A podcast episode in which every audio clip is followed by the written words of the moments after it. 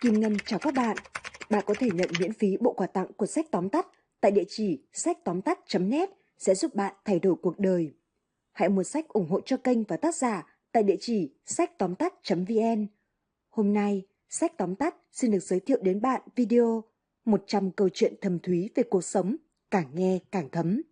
Hãy nghe đi nghe lại nhiều lần để thấm dần những chân lý tốt đẹp của cuộc sống, giúp bạn sống khôn ngoan hơn nhé. Câu chuyện thứ nhất, ông nông dân mãi nghèo khổ. Có một ông nông dân dậy từ rất sớm, nói với vợ sẽ đi làm đồng. Lúc ra đến ruộng mới phát hiện máy cày hết dầu. Vốn định đổ thêm dầu, thế nhưng ông ta nghĩ đến bà bốn con lợn ở nhà vẫn chưa cho ăn. Thế là ông ta lập tức quay về nhà. Đi qua nhà kho thấy vài củ khoai tây, ông ta liền nghĩ đến khoai tây có khả năng nảy mầm. Thế là lại đi ra ruộng khoai tây. Khi đi qua đống củi, lại nhớ ra trong nhà thiếu củi.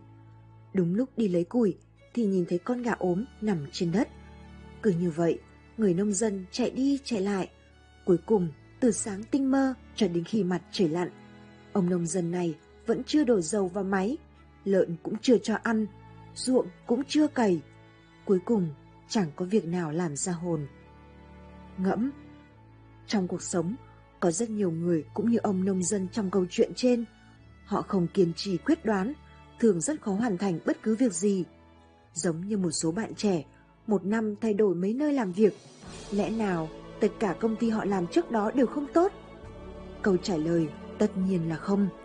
Rất có thể họ đã gặp vấn đề nào đó về tâm lý. Kết quả là chẳng có việc nào thành công. Cốt lõi của vấn đề chính là thiếu tính kiên nhẫn. Câu chuyện thứ hai, ổ khóa và chìa khóa, cái nào quan trọng hơn? Một đêm nọ, ổ khóa tức chìa khóa dậy rồi trách móc: ngày nào tôi cũng vất vả giữ nhà cho chủ nhân, thế mà chủ nhân lại thích anh, lúc nào cũng mang theo anh bên mình, thật ghen tị với anh quá.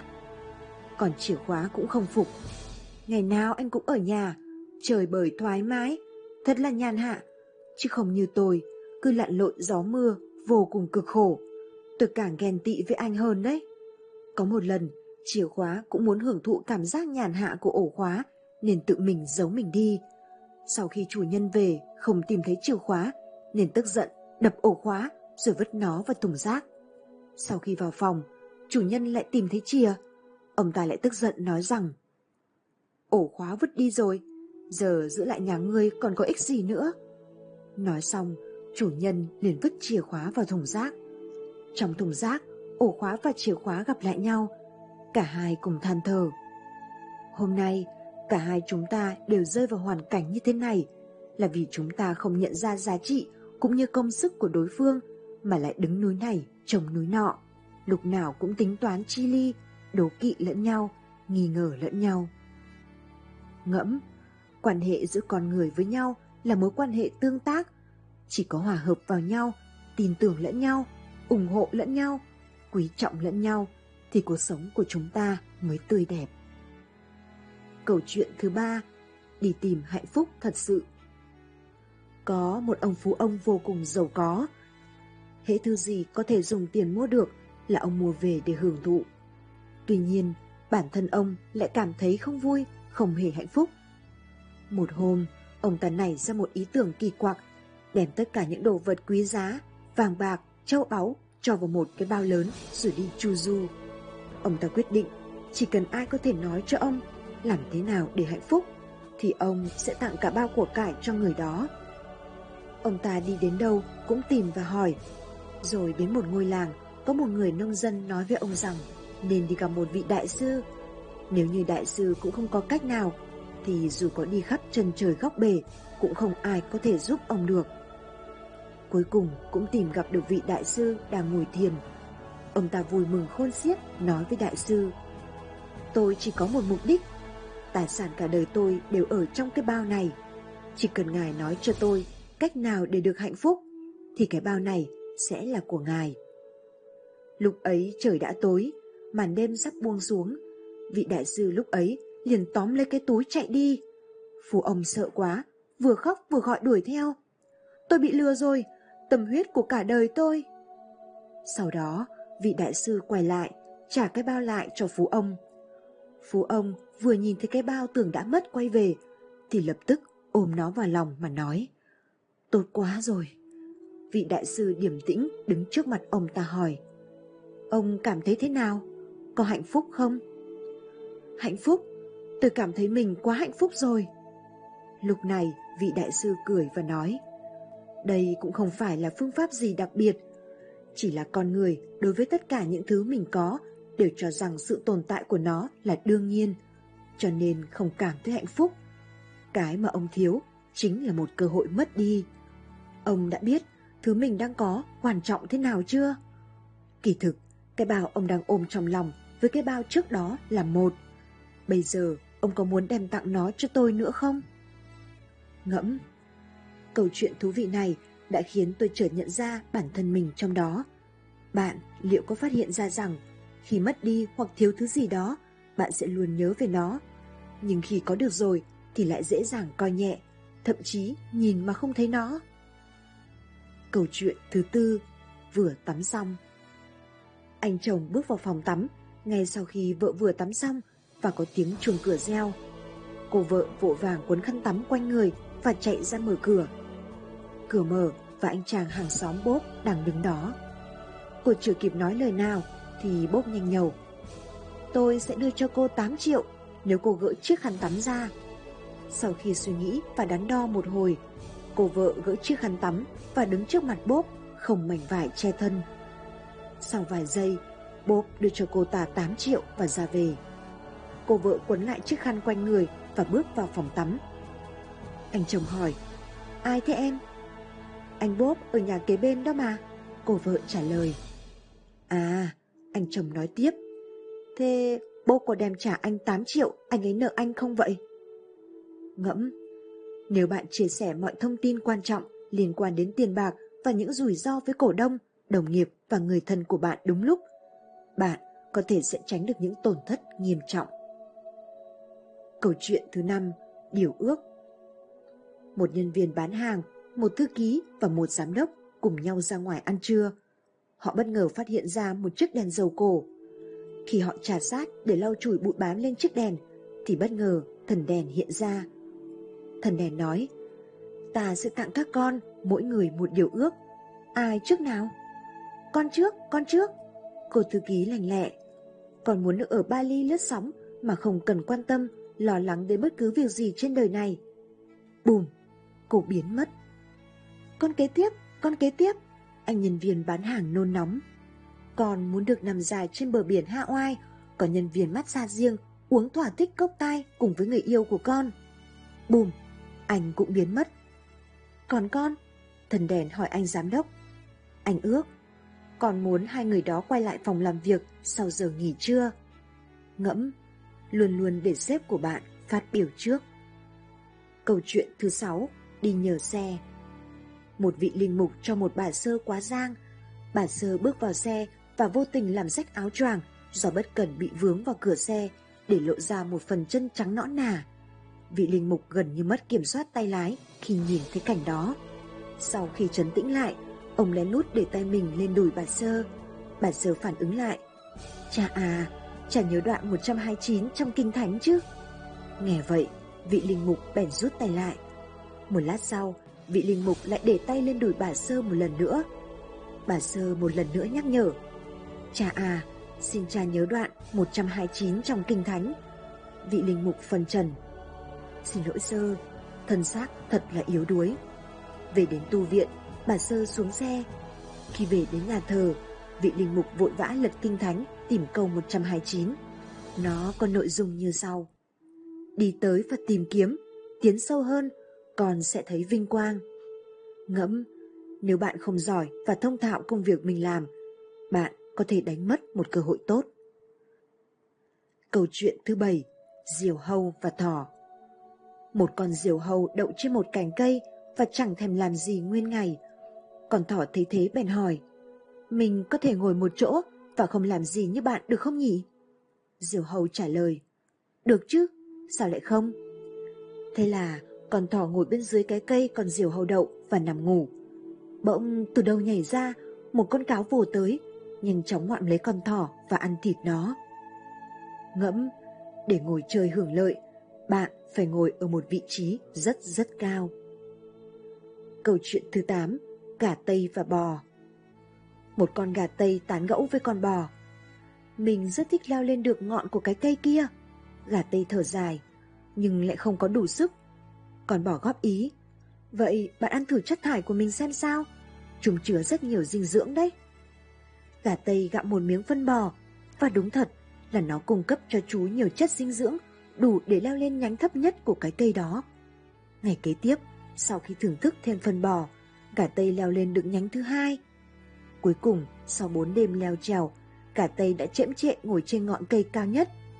Nhưng chưa tận hưởng được niềm vui chiến thắng bao lâu, gà tây đã bị bắn chết bởi người nông dân khi ông phát hiện ra nó lấp ló ở ngọn cây. Ngẫm, những chuyện nhảm nhí, vô nghĩa có thể đưa bạn lên đỉnh cao, nhưng nó sẽ không giữ bạn ở vị trí đó lâu đâu. Câu chuyện thứ chín, chú chim và đống phân bò. Chú chim nhỏ đang bay về miền Nam tránh rét. Trời quá lạnh, đến nỗi chú lạnh cóng và rơi xuống khu đất của một nông trại. Khi chú chim đang nằm thoi thóp, một con bò đi ngang qua và vô tình thải phân của mình lên chú chim. Khi nằm trong đống phân bò, chú bắt đầu nhận ra phân bò thiệt là ấm áp quá đi. Chú chim nằm đó, sưởi ấm đầy hạnh phúc trong đống phân bò, và chú bắt đầu cất tiếng ca vì vui mừng. Một con mèo đi ngang nghe thấy tiếng chim hót, liền chạy tới thám thính. Đi theo âm thanh của tiếng hót, nó phát hiện ra chú chim đang trong đống phân bò. Nó kéo chú chim ra khỏi đống phân và ăn thịt luôn. Ngẫm, không phải tất cả những ai ném phân vào bạn đều là kẻ thù của bạn. Không phải tất cả những ai kéo bạn ra khỏi đống phân đều là bạn của bạn. Và khi bạn đang ở sâu trong đống phân, điều hay nhất nên làm là khép miệng mình lại. Câu chuyện thứ mười, em có bầu rồi. Một hôm nọ, thư ký nói với giám đốc, anh à, em có bầu rồi. Giám đốc vẫn làm việc, cười mỉm rồi nhẹ nhàng nói, anh triệt sản lâu rồi. Nữ thư ký ngây ra một lúc, gượng cười nói, em chỉ nói đùa với anh thôi mà. Giám đốc nhìn cô một lúc, uống ngụm trà rồi nói, anh cũng thế. Ngẫm, sống trong giang hồ, dù gặp việc gì cũng chớ hoang mang, cứ bình tĩnh rồi đâu sẽ có đó. Câu chuyện thứ mười một, ba chàng trai. Ba chàng trai đến nhà cô gái hỏi cưới, phụ huynh mời tự nhiên. A nói, nhà cháu có vài tỷ đồng. B nói, nhà cháu có một loạt bất động sản trị giá vài chục tỷ. C nói, cháu không có gì cả ngoài đứa con trong bụng con gái bác. a bê không nói gì cả, chuồn đi. Ngẫm, khi cạnh tranh, chưa hẳn có tiền mới giải quyết được. Mấu chốt là ta phải có nội ứng ở vị trí thích hợp. Câu chuyện thứ mười hai, người xưa. bảy năm trước, anh ta bỏ rơi vị hôn thê để đi ra nước ngoài. Giờ đã có thành tựu, nhớ về người xưa, lại biết được cô sống rất vất vả, nên tìm cách đến thăm. Anh thấy cô đang cạo vảy cá, bên cạnh là một bé trai rất giống anh. Đột nhiên trong lòng rất bối rối. Cô tự dưng ngẩng đầu, nói với sang dãy hàng đối diện, anh còn không mau về mà đi nấu cơm cho con. Anh thở dài một hơi, lặng lẽ bỏ đi. Cô vội vã hướng sang bên người đàn ông phía đối diện nói, chuyện vừa nãy cho tôi xin lỗi nhé. Ngẫm, nếu đã không muốn trở thành gánh nặng của anh thì cũng không muốn để anh phải sống trong áy náy. Câu chuyện thứ mười ba, con trai vẽ. Bố đang sửa xe, con trai cầm cục đá vẽ lên vỏ xe. Bố nhìn thấy giận quá, văng clê đánh vào tay con, con phải nhập viện, gãy xương ngón tay. Con nhẹ nhàng nói với bố, bố ơi, sẽ nhanh khỏi thôi, bố đừng lo nhé. Bố cảm thấy vô cùng ân hận, đùng đùng chạy về nhà, định đập nát xe ô tô của mình. Đập vào mắt bố là dòng chữ mà lúc nãy con đang viết dở, bố ơi, con yêu bố. Ngẫm, có rất nhiều việc nếu ta nghĩ kỹ hơn một chút rồi mới quyết định thì sẽ tốt hơn nhiều. Câu chuyện thứ mười bốn, hạnh phúc ở đâu? Trên thảo nguyên có hai mẹ con nhà sư tử. Sư tử con hỏi mẹ, mẹ ơi, hạnh phúc ở đâu? Mẹ bảo, hạnh phúc ở đuôi con đấy. sư tử con ngây ngô, cứ gắng sức đuổi theo đuôi mình mà mãi không thể bắt được. Sư tử mẹ nhìn con cười hiền hậu nói, Ngốc ạ, à, không cần phải đuổi theo hạnh phúc. Chỉ cần con ngẩng cao đầu hướng về phía trước, thì hạnh phúc sẽ mãi mãi đuổi theo con. Ngẫm, nhiều khi ta không phải cố gắng đuổi theo thứ gì đó, cứ ngẩng cao đầu mà bước tiếp, thành công và hạnh phúc sẽ đuổi theo ta. Câu chuyện thứ mười lăm, cô gái mù. Cô gái mù không có gì cả, trên đời này chỉ còn có mỗi người yêu ở bên cạnh. Anh hỏi cô, nếu mắt em khỏi rồi, em có lấy anh không? Cô gái gật đầu đồng ý. Rất nhanh sau đó, cô được hiến giác mạc, có thể nhìn thấy bình thường, mới phát hiện người yêu cô cũng bị mù. Khi anh chàng cầu hôn, cô đã từ chối. Anh không nói gì, chỉ nói một câu, hãy chăm sóc đôi mắt của anh cẩn thận nhé. Ngẫm, khi một số việc thực sự xảy ra, liệu rằng ai cũng có thể đặt mình vào hoàn cảnh của người khác để yêu thương? Câu chuyện thứ mười sáu, anh yêu em. Khi cầu hôn, anh nói, hãy tin anh. Khi cô sinh cho anh một đứa trẻ kháu khỉnh, anh nói, để em vất vả rồi. Khi con gái lấy chồng, anh nói, còn có anh. Khi cô lâm bệnh nặng, anh nói, anh vẫn ở đây. Khi cô sắp phải ra đi, anh nói, em đợi anh nhé. Anh chưa bao giờ nói, anh yêu em, nhưng tình yêu chưa bao giờ rời xa.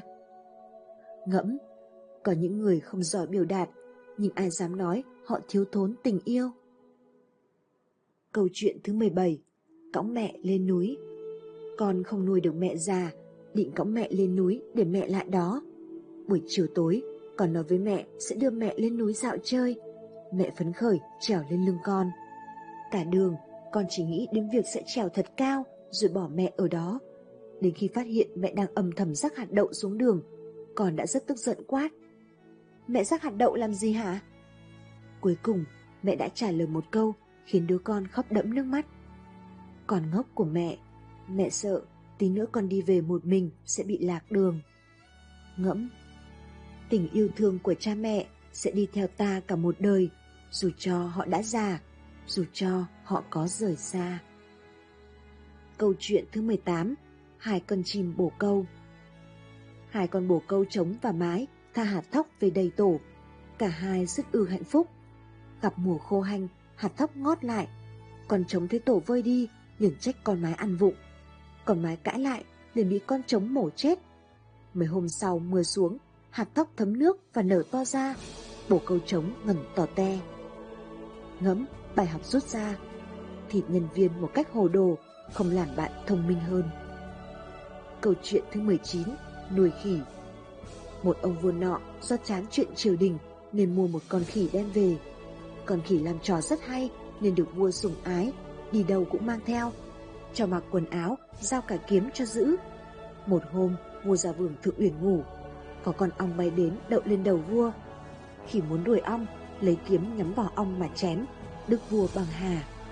Ngẫm, trao quyền cho những kẻ không có năng lực thì luôn phải cảnh giác. Câu chuyện thứ hai mươi, quạ và chó. Quạ thấy chó ngậm khúc xương quá ngon, bèn đánh liều lao xuống mổ vào đầu chó. Bị bất ngờ, chó bỏ chạy để lại khúc xương. Quạ ngoạm lấy khúc xương nhưng nặng quá không tha nổi. Chó sau khi hoàn hồn thấy kẻ tấn công chỉ là con quạ nhưng quay lại tát một cú, quạ chết tươi. Ngẫm, đừng chiếm thị trường nếu bạn biết là không giữ được nó. Câu chuyện thứ hai mươi mốt, tìm thủ lĩnh. Ba con thú dữ là sói, gấu và cáo thay nhau ức hiếp đàn dê. Dê đầu đàn bèn nói với cả bầy, ta nên mời một trong ba gã sói, gấu hay cáo làm thủ lĩnh của chúng ta. Cả đàn dê bất bình, nhưng bà hùng thần nghe tin này rất mừng. Thế là chúng quay sang tranh giành nhau quyền lãnh đạo.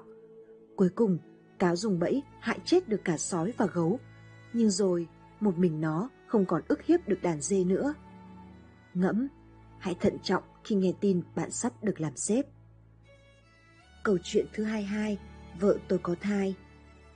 Một ông lão tám mươi đến gặp bác sĩ riêng của mình và khoe với ông bác sĩ rằng mình mới lấy vợ u ba mươi và vợ ông đã có thai. Nhìn vẻ mặt sung sướng của ông lão, Ông bác sĩ kể chồng lão nghe một câu chuyện. Câu chuyện như sau. Ngày xưa có một lão thợ săn vào rừng săn gấu. Thầy vì mang theo khẩu súng săn, lão mang nhầm theo một cái ô. Gặp con gấu, lão giương ô lên và bắn. Con gấu lăn ra chết. Không thể nào, lão tám mươi hét lên. Chắc chắn đã có kẻ khác bắn hạ con gấu đó. Ông bác sĩ vỗ vai lão và bảo, ông hiểu ra vấn đề rồi đấy. Câu chuyện thứ hai ba, Mark Twain và người phụ nữ kiêu ngạo. Trong một bữa tiệc, Mark Twain ngồi đối diện một người phụ nữ. Theo lẽ lịch sự, ông đã nói với người này, cô thật là xinh đẹp. Người phụ nữ đó lại không hề cảm kích mà còn cao ngạo nói, rất tiếc là tôi không có cách nào để nói lời khen tương tự như thế với ông. Mark Twain rất bình thản nói, không sao cả, cô có thể giống như tôi vậy, nói một lời nói dối là được rồi. Người phụ nữ nghe xong xấu hổ quá, phải cúi gằm mặt xuống mà không nói được lời nào. Ngẫm, tảng đá mà bạn ném ra, người bị nó làm cho vấp té sẽ luôn luôn là chính bản thân bạn. Bạn nói lời cay nghiệt, sau cùng cũng sẽ tự mình rước lấy nhục nhã mà thôi. Câu chuyện thứ hai mươi tư, chuột sa hũ gạo. Một con chuột rơi vào trong lu gạo, số gạo trong lu vẫn còn một nửa. Sự cố ngoài ý muốn này khiến nó vui mừng không sao tả được. Sau khi xác định là không có nguy hiểm gì, nó liền bắt đầu cuộc sống, ăn rồi lại ngủ, ngủ rồi lại ăn trong cái lu gạo. Rất mau, lu gạo sắp cạn kiệt, nhưng rốt cuộc nó vẫn không thoát khỏi sự cám dỗ của những hạt gạo nên tiếp tục ở lại trong lu. Cuối cùng, gạo đã ăn hết, chuột ta mới phát hiện ra rằng mình không thể nhảy ra ngoài được nữa, lực bất tòng tâm. Ngẫm, cuộc đời của chúng ta xem như rất yên bình, nhưng thật ra khắp nơi đều đầy rẫy nguy cơ, cần phải giữ cho mình quan niệm sống ổn định, từ đó mà biết cân nhắc đến an nguy. Câu chuyện thứ hai mươi lăm, con thỏ câu cá bằng cà rốt.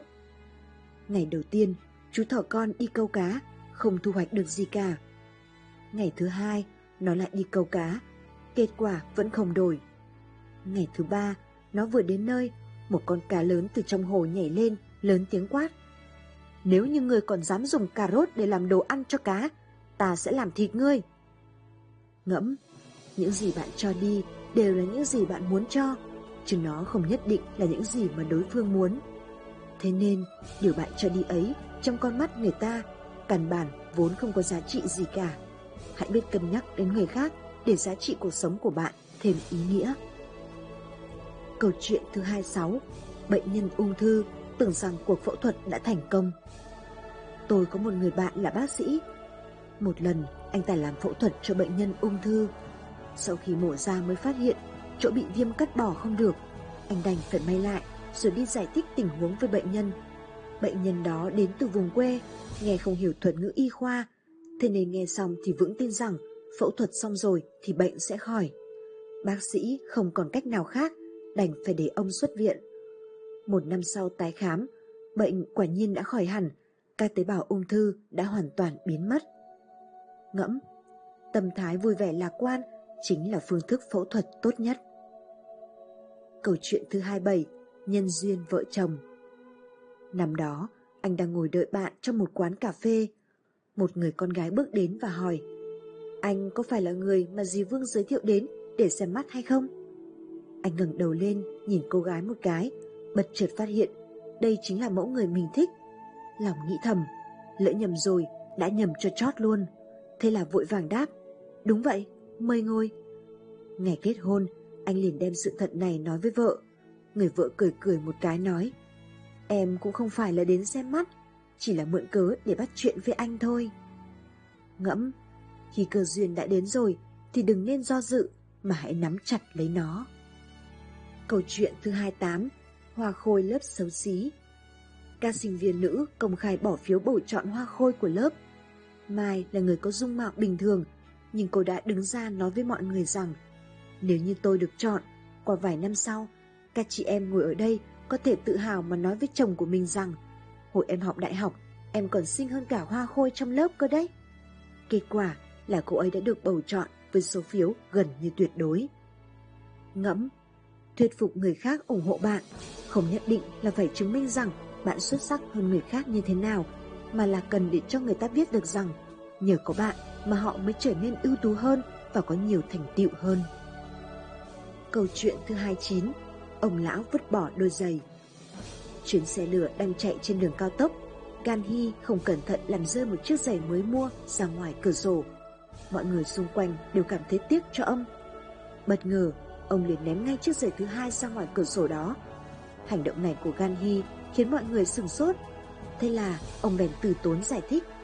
Chiếc giày này bất luận đắt đỏ như thế nào, đối với tôi mà nói, nó đã không còn có ích gì nữa. Nếu như ai đó có thể nhặt được đôi giày, nói không chừng họ còn có thể mang vừa nó thì sao? Ngẫm, đối với nỗi thống khổ đã định sẵn là không thể vãn hồi, chỉ bằng hãy buông bỏ từ sớm. Câu chuyện thứ ba mươi. Hai con hổ số phận khác nhau. Có hai con hổ, một con ở trong chuồng, một con nơi hoang dã. Hai con hổ đều cho rằng hoàn cảnh của bản thân mình không tốt, đôi bên đều ngưỡng mộ đối phương. Thế là chúng quyết định thay đổi thân phận với nhau. Lúc mới bắt đầu, cả hai đều vô cùng vui vẻ, nhưng không lâu sau đó, hai con hổ đều chết cả. Một con vì đói mà chết, một con u sầu mà chết. Ngẫm, có những lúc mọi người nhắm mắt làm ngơ đối với hạnh phúc của chính bản thân mình, để rồi luôn để mắt đến hạnh phúc của những con người khác. Thật ra, những gì mà bạn đang có chính là những điều mà người khác phải ngưỡng vọng. Câu chuyện thứ ba mươi mốt. Bạn làm gì? Một nàng ca ve nếu ngủ với thợ thuyền hoặc lao động ngoại tỉnh thì bị gọi là đối tượng xã hội. Nếu ngủ với đại gia lừng lẫy thì được gọi là chân dài. Nếu ngủ với một ngôi sao sân cỏ hoặc màn bạc sẽ được đàng hoàng lên báo kể chuyện nghề nghiệp và chừng ảnh hở da hở thịt giữa công chúng, không ai có ý định bắt nàng. Ngẫm, bạn làm gì chả quan trọng, quan trọng là bạn làm điều đó với ai. Câu chuyện thứ ba mươi hai. Phòng tắm bị cháy. Phòng tắm công cộng bỗng dưng bị chập điện gây hỏa hoạn lớn. Vô số chị em chạy túa ra đường mà không kịp mặc gì. Các chị em vội vã với các thứ để che đi các phần nhạy cảm trên thân thể. Duy chỉ có một cô gái không lấy tay che thân thể mà lấy tay che mặt. Ngẫm, hãy quan tâm tới mấu chốt của mọi vấn đề. Câu chuyện thứ ba mươi ba. Móc tiền trên xe buýt. Một nàng gái ế chạy tới đồn cảnh sát tố cáo. Tôi đã cẩn thận để tiền trong áo lót, thế mà thằng cha đẹp trai đứng cạnh tôi ở trên xe buýt đông đúc đã móc lấy mất tiền của tôi. Cảnh sát ngạc nhiên. Tại sao nó có thể móc tiền được ở một vị trí nhạy cảm như thế mà cô không phát hiện ra? Cô nàng gái ế thút thít. Ai ngờ được là nó chỉ muốn moi tiền. Ngẫm, một nhà kinh doanh tài ba là người moi được tiền của khách hàng trong lúc đang khiến khách hàng sung sướng ngất ngây. Câu chuyện thứ ba mươi tư. Nhà vệ sinh. Nhân viên vệ sinh của công ty rất buồn phiền vì các quý ông thường lơ đãng khi vào nhà vệ sinh. Để giải quyết những vũng nước vàng khè dưới nền toilet, công ty dán lên tường phía trên bệ xi nam một tờ giấy. Không tiểu tới bô, chứng tỏ bạn bị ngắn. Tiểu ra ngoài bô, chứng tỏ bạn bị ù rũ. Ngay từ ngày hôm sau, toilet nam sạch bóng và không còn quý ông nào lơ đãng nữa. Ngẫm, hãy chứng minh cho khách hàng thấy vấn đề một cách cụ thể, ấn tượng. Câu chuyện thứ ba mươi lăm. Tóc bạc. Con trai hỏi mẹ: Mẹ ơi, sao tóc mẹ có vài sợi bạc thế? Mẹ trả lời: Tại vì con đó, con thân yêu. Vì mỗi lần con hư là tóc mẹ lại thêm sợi bạc.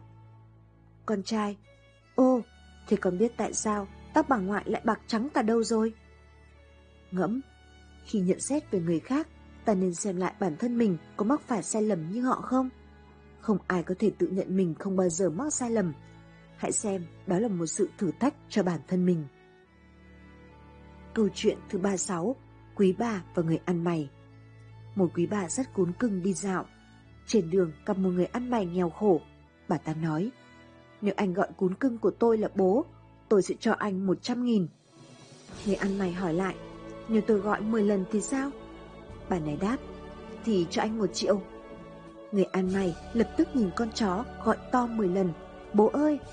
Người đi đường thấy lạ xuống vào xem. Dưới sự chứng kiến của đám đông, quý bà đành phải đưa tiền cho anh này. Lập tức anh này tươi cười rối rít nói: Cảm ơn mẹ, cảm ơn mẹ nhiều lắm. ngẫm. Cuộc đời là thế, bạn càng hiền lành lương thiện, người khác lại càng muốn lợi dụng bắt nạt bạn.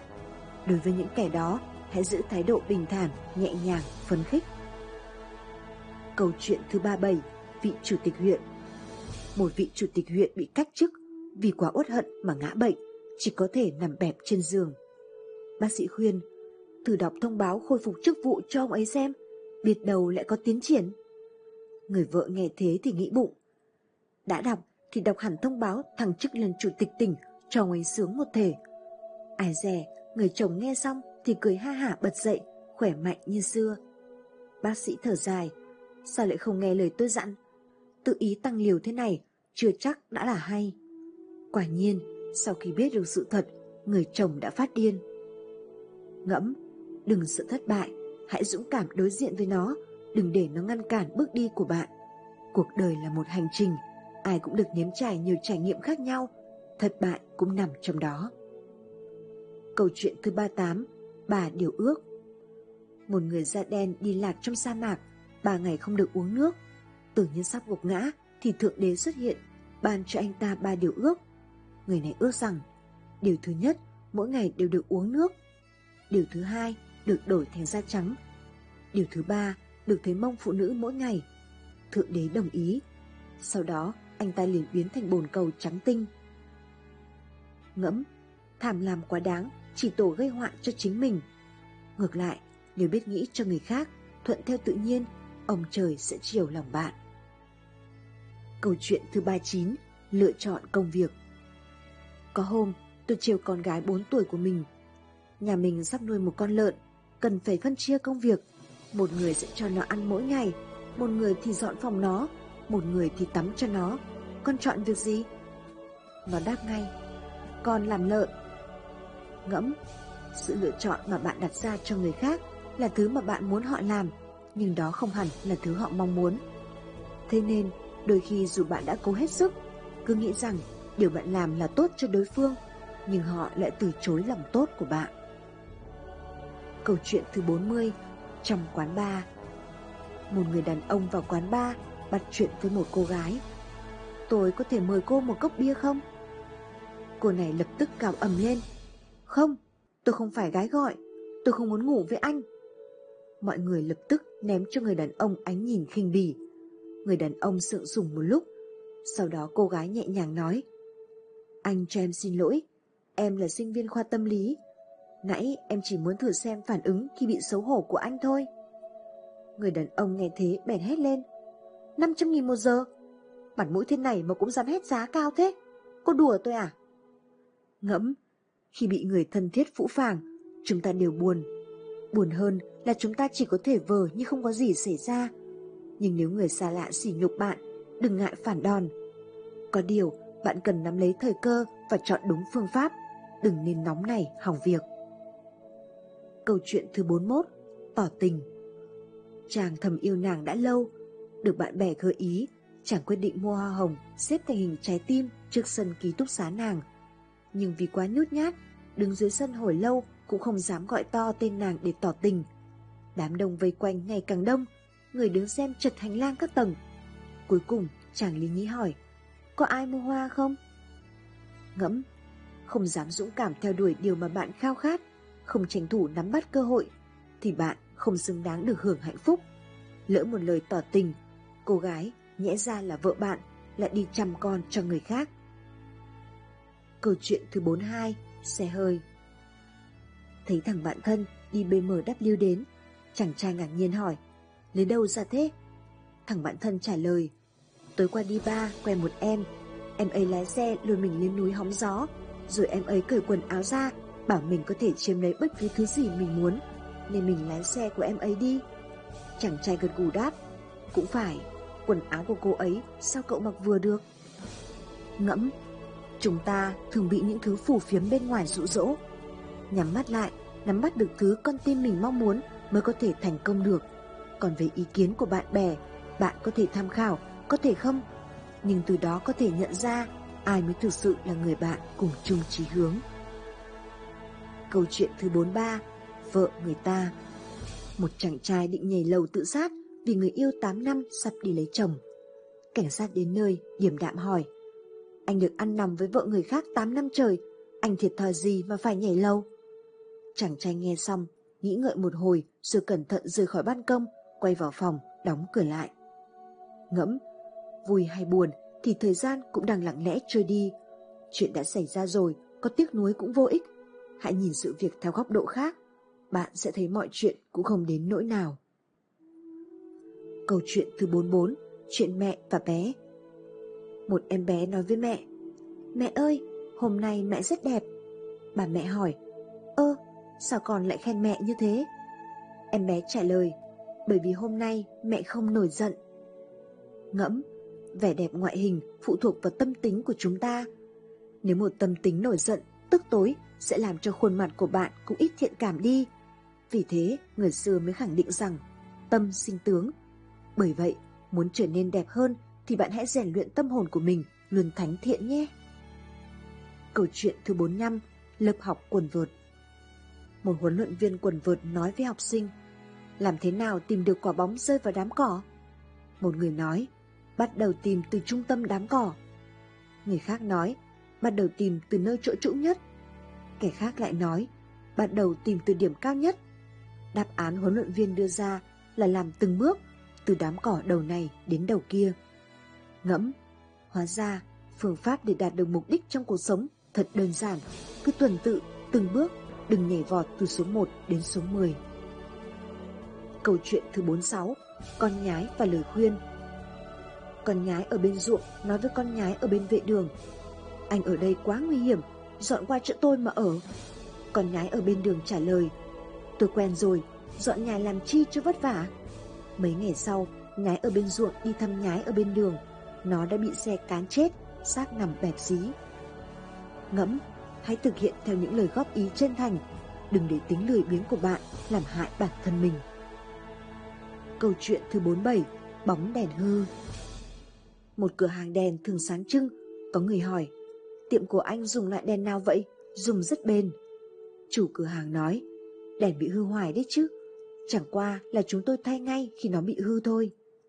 Ngẫm, cái mà bạn nhìn thấy tận mắt, chưa chắc đã là phải thế. Sự thật nó hoàn toàn khác so với suy nghĩ của bạn. Câu chuyện thứ bốn mươi tám, học vấn và tiền bạc. Hai bố con nhà nọ đang đi ngang qua cổng một khách sạn năm sao. Bỗng nhìn thấy một chiếc xe hơi thương hiệu nổi tiếng lái vào cổng. Cậu con trai nói với cha mình bằng giọng điệu khinh thường: Người ngồi loại xe này, trong đầu chắc chắn là chẳng có học vấn gì.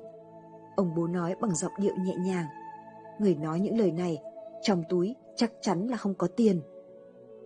Ngẫm, cách nhìn nhận về người và việc của bạn có phản ánh thái độ chân thực những gì bạn đang nghĩ. Câu chuyện thứ bốn mươi chín, đánh vỡ bát. Sau bữa ăn tối, mẹ và con gái cùng rửa bát, bố và con trai ngồi xem tivi trong phòng khách. Đột nhiên, trong nhà bếp truyền đến tiếng bát đĩa vỡ loảng xoảng, sau đó là một khoảng lặng dài. Cậu con trai nhìn bố mình nói: Chắc chắn là mẹ đánh vỡ bố ạ. Ông bố: Ô, sao con biết? Cậu con trai: Bởi vì mẹ không lên tiếng mắng chửi gì hết ạ. Ngẫm, chúng ta đã quen nhìn người, nhìn mình bằng các tiêu chuẩn khác nhau, và chúng ta luôn nghiêm khắc với người khác, khoan dung với bản thân mình. Câu chuyện thứ năm mươi, lải nhải. Chị vợ đang nấu nướng trong nhà bếp, anh chồng cứ đứng bên lải nhải không ngừng: Chậm thôi, cẩn thận, lửa lớn quá, mau lên, lật cá đi. Ôi, cho nhiều dầu quá. Chị vợ nói: Em biết phải nấu nướng thế nào. Anh chồng: Em đương nhiên là biết, bà xã. Anh chồng bình tĩnh nói tiếp: Anh chỉ là muốn em biết, khi anh lái xe, em ở bên lải nhải không ngừng, cảm giác của anh thế nào thôi. Ngẫm, học cách thông cảm cho người khác không khó, chỉ cần bạn nghiêm túc đứng ở góc độ và lập trường của đối phương để nhìn nhận vấn đề. Câu chuyện năm mươi mốt, lợn. Một hôm, anh A lái xe trên một con đường nhỏ. Khi anh ta đang nhìn ngắm phong cảnh tươi đẹp thì tài xế của chiếc xe chở hàng đi ngược chiều bỗng hạ cửa kính xuống, lớn tiếng nói: Lợn. Anh A càng nghĩ càng điên tiết, quyết định hạ cửa kính xuống, quay đầu mắng chửi: Mày mới là lợn đấy. Vừa mắng chửi xong, anh A bèn đụng vào một đàn lợn đi ngang qua đường. ngẫm. Đừng hiểu lầm ý tốt của người khác, nó chỉ khiến bạn chịu thiệt thòi hơn và làm nhục người ta thôi. Trước khi tìm hiểu rõ ràng nguyên nhân, hãy học cách kìm nén cảm xúc, nhẫn nại quan sát, tránh xảy ra những chuyện đáng tiếc. Câu chuyện thứ năm hai, người làm bố. Người con trai nhỏ hỏi bố mình: "Bố ơi, có phải người làm bố luôn hiểu rộng biết nhiều hơn con trai mình không ạ?" Ông bố trả lời: "Đương nhiên rồi con." Cậu con trai hỏi: "Bóng đèn là ai phát minh hả bố?" Ông bố: "Là Thomas Edison." Cậu con trai lại hỏi: "Vậy sao bố của Thomas Edison lại không phát minh ra bóng đèn hả bố?" Ngẫm, người thích cậy giả lên mặt dễ dàng gặp trắc trở. Quyền uy chỉ là một cái vỏ rỗng không chịu nổi thử thách, đặc biệt là trong thời đại mở cửa như hiện nay. Câu chuyện thứ năm ba, quyến rũ. Một người đàn ông nước Anh và một người phụ nữ nước Pháp ngồi cùng một toa tàu hỏa. Người phụ nữ muốn quyến rũ người đàn ông nước Anh này. Sau khi cô ta cởi bỏ đồ nằm xuống, bèn kêu mình lạnh. Người đàn ông kia nhường chăn của mình cho cô ta. Cô ta vẫn không ngừng kêu lạnh. "Tôi phải làm thế nào để giúp cô đây?" Người đàn ông hỏi. "Khi tôi còn nhỏ, mẹ của tôi đều dùng cơ thể của bà để sưởi ấm cho tôi." "Cô à, điều này thì tôi không thể giúp được rồi. Tôi không thể nhảy xuống tàu hỏa tìm mẹ cô được, phải vậy không?" Ngẫm, người đàn ông giỏi đoán lòng người là người đàn ông tốt. Người đàn ông không giỏi đoán lòng người còn tốt hơn. Câu chuyện thứ năm tư, thìa. Một vị khách bước vào một nhà hàng, gọi một phần súp. Nhân viên phục vụ bưng lên cho anh ta ngay tức khắc. Nhân viên phục vụ vừa đi, anh ta nói: "Xin lỗi, tôi không có cách nào dùng phần súp này." Nhân viên phục vụ lại bưng lên cho anh ta một phần súp khác. Anh ta vẫn nói: "Xin lỗi, tôi không có cách nào dùng phần súp này." Nhân viên phục vụ đành gọi giám đốc. Giám đốc cung kính gật đầu về phía anh ta, nói: "Chào quý khách, món súp này là món súp nổi tiếng của nhà hàng, được rất nhiều thực khách yêu thích. Lẽ nào ngài..." "Ý tôi là thìa đâu rồi?" Ngẫm, có sai thì sửa, đương nhiên là chuyện tốt. Thế nhưng chúng ta lại thường sửa chữa những điều đúng đắn, giữ lại những điều sai lầm. Kết quả là sai càng thêm sai. Câu chuyện thứ năm mươi lăm, điện báo. Một người Scotland đi London muốn nhân tiện thăm một người bạn cũ, nhưng lại quên địa chỉ của người bạn cũ kia. Thế nên đã gửi điện báo cho ông bố của mình: "Bố biết địa chỉ của Adam không ạ? Bố trả lời con nhanh nhé." Hôm đó anh ta nhận được điện báo gấp: "Biết." Ngẫm, khi cuối cùng chúng ta cũng tìm được đáp án đúng đắn nhất, thì lại phát hiện ra rằng nó là đáp án vô dụng nhất. Câu chuyện thứ năm mươi sáu, ai mới là kẻ ngu?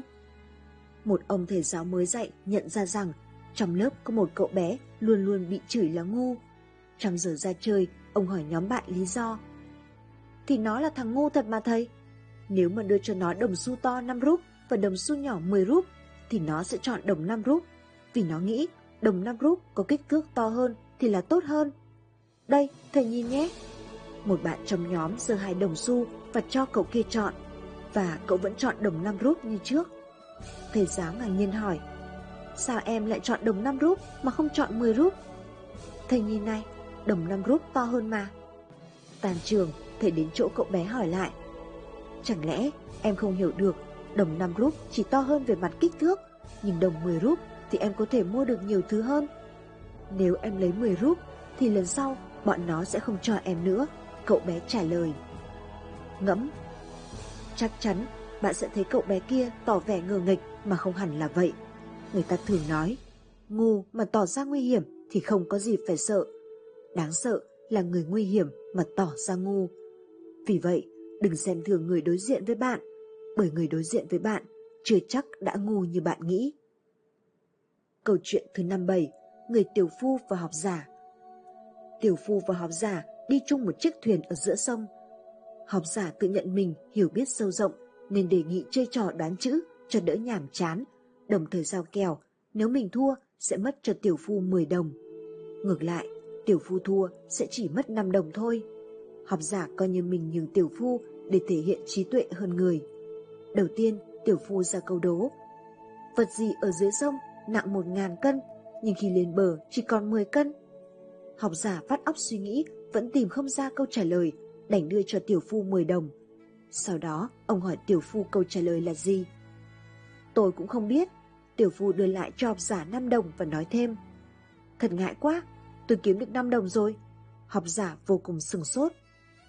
Ngẫm, trong cuộc sống, nhiều người hay tỏ vẻ mình là người trí tuệ, thông minh hơn người và tỏ vẻ coi thường những người ít học, học thấp hơn họ. Tuy nhiên đôi lúc, sự tự phụ quá tự tin của họ sẽ khiến họ bị lâm vào những tình huống dở khóc dở cười. Họ không biết một điều rằng, thông minh sẽ hại thông minh. Người quá thông minh và tinh tướng nhiều khi sẽ tự hại lấy mình vì quá tự cao. Lẽ vậy ở đời, đừng sợ kẻ thông minh, hãy sợ kẻ ngốc mà tưởng mình thông minh. Và hãy làm một người khiêm tốn đáng được tôn trọng. Chuyện cực ngắn về người tiểu phu khiến chúng ta phải suy nghĩ về đức tính khiêm tốn. Câu chuyện thứ năm mươi tám, miếng bánh mì cháy. Khi tôi lên tám hay chín tuổi gì đó, tôi nhớ thỉnh thoảng mẹ tôi vẫn nướng bánh mì cháy khét. Một tối nọ, mẹ tôi về nhà sau một ngày làm việc dài và bà làm bữa tối cho cha con tôi. Bà dọn ra bàn vài lát bánh mì nướng cháy, không phải cháy xém bình thường mà cháy đen như than. Tôi ngồi nhìn những lát bánh mì và đợi xem có ai nhận ra điều bất thường của chúng và lên tiếng hay không. Nhưng cha tôi chỉ ăn miếng bánh của ông và hỏi tôi về bài tập cũng như những việc ở trường học như mọi hôm. Tôi không còn nhớ tôi đã nói gì với ông hôm đó, nhưng tôi nhớ là đã nghe mẹ tôi xin lỗi ông vì đã làm cháy bánh mì. Và tôi không bao giờ quên được những gì cha tôi nói với mẹ tôi: Em à, anh thích bánh mì cháy mà. Đêm đó tôi đến bên chúc cha tôi ngủ ngon và hỏi: Có phải thực sự ông thích bánh mì cháy?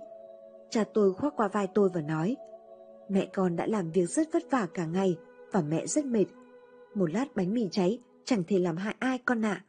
Nhưng con biết điều gì thực sự gây tổn thương cho người khác không? Những lời chê bai trách móc cay nghiệt đấy. Rồi ông nói tiếp: Con biết đó, cuộc sống để dẫy những thứ không hoàn hảo và những con người không toàn vẹn. Cha cũng khá tệ trong rất nhiều việc. Chẳng hạn như cha chẳng thể nhớ được ngày sinh nhật hay ngày kỷ niệm như một số người khác. Điều mà cha học được qua nhiều năm tháng, đó là học cách chấp nhận sai sót của người khác và chọn cách ủng hộ những khác biệt của họ. Đó là chìa khóa quan trọng nhất để tạo nên một mối quan hệ lành mạnh, trưởng thành và bền vững con ạ. Cuộc đời rất ngắn ngủi để thức dậy với những hối tiếc và khó chịu. Hãy yêu quý những người cư xử tốt với con và hãy cảm thông với những người chưa làm được điều đó. Ngẫm, trong cuộc sống, bạn cần phải biết học cách cảm thông với điểm yếu, điểm hạn chế của người khác. Cảm thông với cuộc sống, tính cách của mọi người trong gia đình, bạn bè, vợ chồng sẽ giúp bạn có một cuộc sống dung hòa xung quanh. Sự cảm thông, bí quyết nuôi dưỡng hạnh phúc gia đình. Câu chuyện thứ năm mươi chín, nhà vua và đôi chân đau. Ngày xưa, có một ông vua cai trị ở một đất nước phồn thịnh nọ. Một ngày kia, vị vua đi ngao du sơn thủy. Khi quay trở lại hoàng cung, vị vua phàn nàn chân mình rất đau, bởi vì đây là lần đầu tiên vua phải trải qua một cuộc hành trình dài như thế và chặng đường ông đi lại rất gồ ghề, đá lởm chởm. Sau đó, vị vua hạ lệnh cho bọc tất cả các con đường trong đất nước lại bằng da. Điều này sẽ dẫn đến việc phải cần hàng ngàn bộ da bò và một số lượng khổng lồ tiền bạc. Bỗng có một hôm, người vợ của tên hầu nhà vua đã dũng cảm hỏi nhà vua: Tại sao ngài lại tốn một số lượng tiền không cần thiết như thế? Tại sao ngài không dùng một miếng da nhỏ để bọc lại chân của ngài?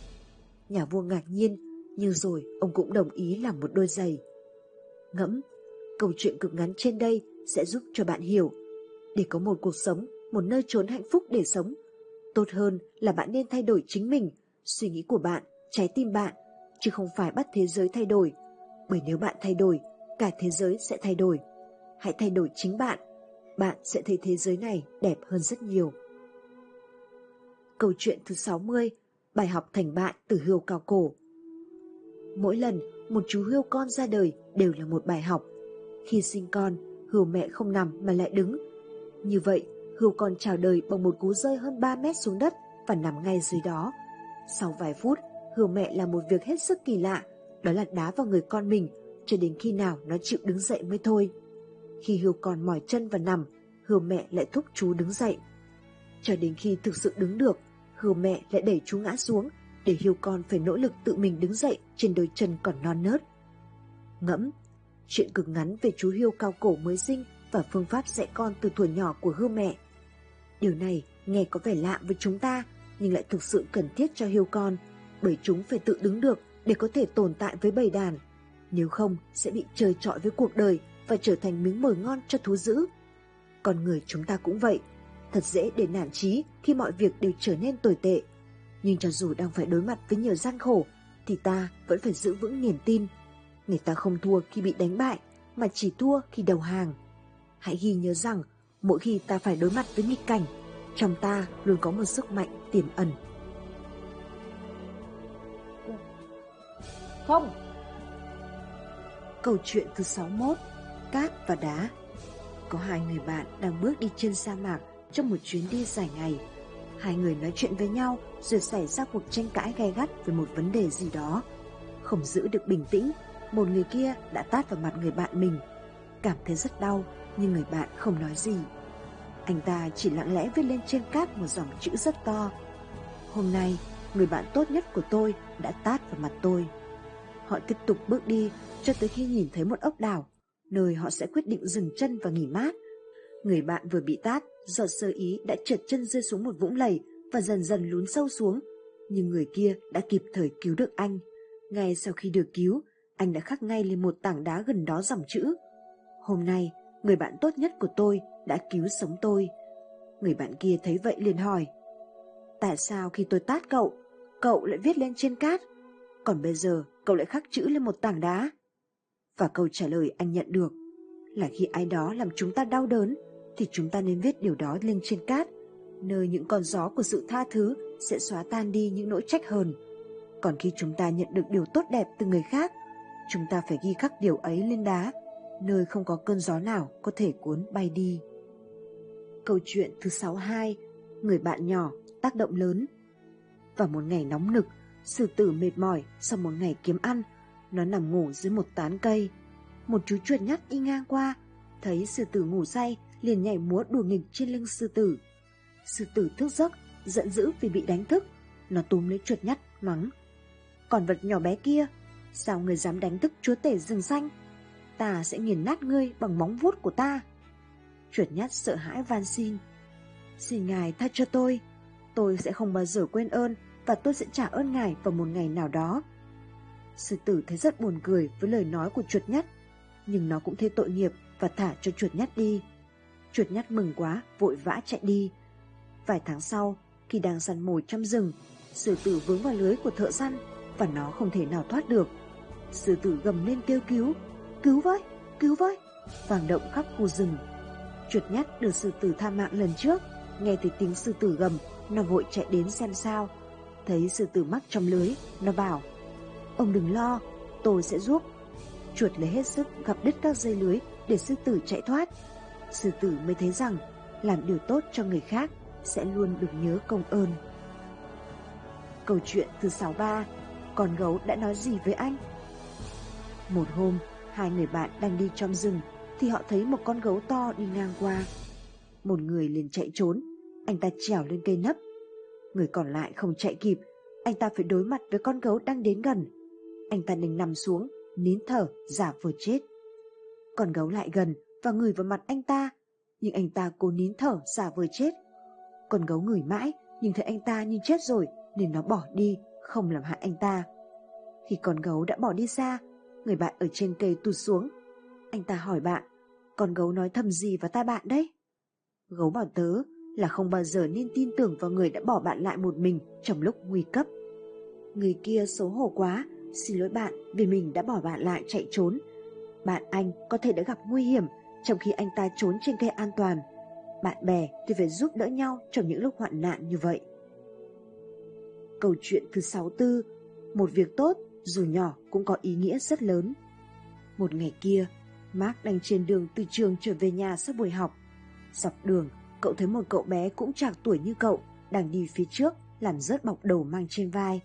Trong đó rơi ra rất nhiều sách vở, còn có cả hai cái áo len, một đôi găng tay, một cây gậy chơi bóng chày và một máy thu băng. Mark giúp cậu ta nhặt các thứ vung vãi trên đường, và do cả hai cùng đi về một hướng nên Mark giúp cậu ta mang một ít đồ đạc. Vừa đi vừa nói chuyện, Mark được biết cậu ta tên là Bill, rất mê các trò chơi điện tử, đang gặp rất nhiều rắc rối, học dở tệ với các môn học ở trường và vừa chia tay với bạn gái. Theo con đường, họ trở về nhà Bill trước. Mark được cậu ta mời vào nhà uống nước và xem một số bộ phim truyền hình. Buổi trưa hôm đó trôi qua tương đối dễ chịu với những trận cười đùa nho nhỏ và những cuộc nói chuyện tâm tình. Sau đó, Mark trở về nhà. Từ đó, cả hai tiếp tục gặp nhau, thỉnh thoảng ở trường hoặc cùng đi ăn trưa. Rồi cả hai cùng đậu tốt nghiệp cấp hai, cùng vào một trường cấp ba và vẫn giữ mối quan hệ bạn bè trong suốt thời gian nhiều năm sau đó. Khi những năm dài đằng đẵng ở trường trung học kết thúc, ba tuần lễ trước ngày tốt nghiệp, Bill bảo cậu có chuyện cần nói với Mark. Bill nhắc lại cái ngày cách đây nhiều năm khi họ lần đầu tiên gặp nhau trên đường đi học về. Có bao giờ cậu tự hỏi vì sao tớ mang vác quá nhiều thứ về nhà vào ngày hôm đó không? Bill hỏi và rồi tự giải đáp. Bữa đó tớ dọn dẹp sạch sẽ ngăn tủ cá nhân tại trường vì tớ không muốn để lại một đống hỗn độn cho người sử dụng sau tớ. Tớ đã đánh cắp một số thuốc ngủ của mẹ và hôm đó là lúc tớ đang trên đường về nhà để tự tử. Nhưng sau khi gặp cậu, nói chuyện cười đùa với cậu, tớ đã nhận ra rằng nếu tớ tự giết chết mình, tớ sẽ mất cơ hội vui đùa như đã có với cậu và có thể sẽ còn mất rất nhiều cơ hội sau đó nữa. Cậu thấy đấy, Mark, khi cậu giúp tớ nhặt những đồ vật rơi vãi trên đường ngày hôm đó, cậu thật ra đã giúp tớ còn nhiều hơn thế nữa. Cậu đã cứu sống cuộc đời tớ. Câu chuyện thứ sáu mươi lăm, tờ tiền một trăm đô la Mỹ. Trong một lễ cưới, người dẫn chương trình của lễ cưới bỏ ra tờ tiền một trăm đô la Mỹ, hỏi tất cả những người trong hội trường rằng ai cần xin hãy giơ tay. Mọi người nghĩ rằng người dẫn chương trình này có mánh khóe gì nên không ai giơ tay. Người dẫn chương trình nói, tôi nói thật, nếu ai muốn xin hãy giơ tay. Cuối cùng cũng có người giơ tay. Sau đó càng ngày càng có nhiều người giơ tay. Người dẫn chương trình nhìn mọi người, sau đó đổi tờ một trăm đô la Mỹ thành tờ tiền cũ. Những người giơ tay liền ít đi rất nhiều. Người dẫn chương trình vừa cười vừa đổi lấy một tờ một trăm đô la Mỹ khác, nhăn nheo cũ kỹ. Trong hội trường chỉ còn lác đác mấy người giơ tay. Người dẫn chương trình mời một vị thanh niên lên sân khấu và đưa một trăm đô la cũ này cho anh ta, nói rằng tại vì anh giơ tay từ đầu đến cuối. Mọi người trong hội trường liền cười lớn. Cậu thanh niên hơi đỏ mặt. Người dẫn chương trình lấy ra một tờ một trăm đô la Mỹ mới, nói với cậu thanh niên, tôi đổi cho cậu tờ mới này, lấy tờ cũ được không? Cậu thanh niên nói, không cần đâu chú, cũ mới đều giống nhau. Người dẫn chương trình gật đầu và để cậu cầm tiền đi xuống. Người dẫn chương trình cho cô dâu và chú rể đi lên sân khấu. Anh nói, nhan sắc có đẹp đến thế nào đi chăng nữa rồi cũng sẽ có ngày già đi. Một cuộc tình lãng mạn thế nào đi nữa rồi cũng sẽ thuận theo cuộc sống mà thay đổi. Giống như tờ tiền tôi cầm trên tay, cũng theo thời gian mà trở nên cũ kỹ nhăn nheo. Giống như cậu thanh niên vừa rồi nói, cũ và mới thì đều là một trăm đô la Mỹ. Giá trị của nó không vì những nếp nhăn trên bề mặt mà thay đổi, có phải vậy không? Hy vọng cô dâu và chú rể có thể hiểu được giá trị và ý nghĩa thực sự của tình yêu. Đừng để đến lúc già đi hay cảm xúc dần nhạt nhẽo liền quên đi lời thề của chúng ta ngày hôm nay rằng sẽ yêu nhau trọn đời. Xin các bạn hãy trân trọng đối phương cho đến khi đầu bạc răng long. Cô dâu chú rể nhìn nhau gật đầu. Mọi người ở hội trường vỗ tay hồi lâu chúc mừng. Đại đa số chúng ta đi đến hết cuộc đời, không ngừng khát vọng, không ngừng truy cầu, không ngừng tranh giành, nhưng lại không biết trân quý hạnh phúc ngay bên cạnh mình. Kết quả là vẫn hai bàn tay trắng. Đừng để đến khi mất rồi mới biết trân trọng, mãi trân trọng những gì bạn đang có. Câu chuyện thứ sáu mươi sáu, đĩa ớt và cốc nước. Có một cô gái ở phương Nam và một anh người miền Bắc lấy nhau. Khẩu vị của cô gái thanh đạm, còn anh chồng thì ngược lại, không có ớt thì anh không nuốt được cơm. Cô gái thường đi đến nhà bố mẹ đẻ ăn cơm. Một hôm, bố cô gái nấu thức ăn hơi mặn, nhưng mẹ cô không nói gì, chỉ mang đến một cốc nước. Khi gắp thức ăn, bà nhúng vào cốc nước trước mặt, rồi sau đó mới cho lên miệng. Bỗng nhiên, cô gái thông qua hành động của mẹ đã hiểu ra được điều gì đó. Ngày hôm sau, cô gái ở nhà nấu cơm, làm thức ăn mà chồng cô thích ăn. Đương nhiên, mỗi loại thức ăn cô đều cho ớt. Chỉ khác biệt là trên bàn ăn có để sẵn một cốc nước. Chồng cô nhìn cô ăn thức ăn đã nhúng qua cốc nước nhưng vẫn có vẻ rất ngon miệng, khiến anh rưng rưng nước mắt. Sau đó, anh cũng tranh nấu cơm, nhưng trong thức ăn không còn nhìn thấy ớt nữa. chỉ khác là trên bàn có thêm một đĩa tương ớt. Vì tình yêu cũng vì bản thân mình, hai vợ chồng một người giữ một đĩa ớt, một người giữ một cốc nước. Nhưng quan trọng hơn, họ hiểu được thế nào để ôm giữ một tình yêu vĩnh cửu. Câu chuyện thứ sáu mươi bảy, gặp thần chết. Ngày xưa có một cặp vợ chồng nọ đã phải đi gặp thần chết. Vị thần chết nói: hai người các ngươi chỉ có thể sống một người, các người hãy oằn tù tì, người thua thì phải chết. Hai lần oằn tù tì trước đó, cả hai vợ chồng đều ra giống nhau. Đến lần thứ ba, người chồng lại thua.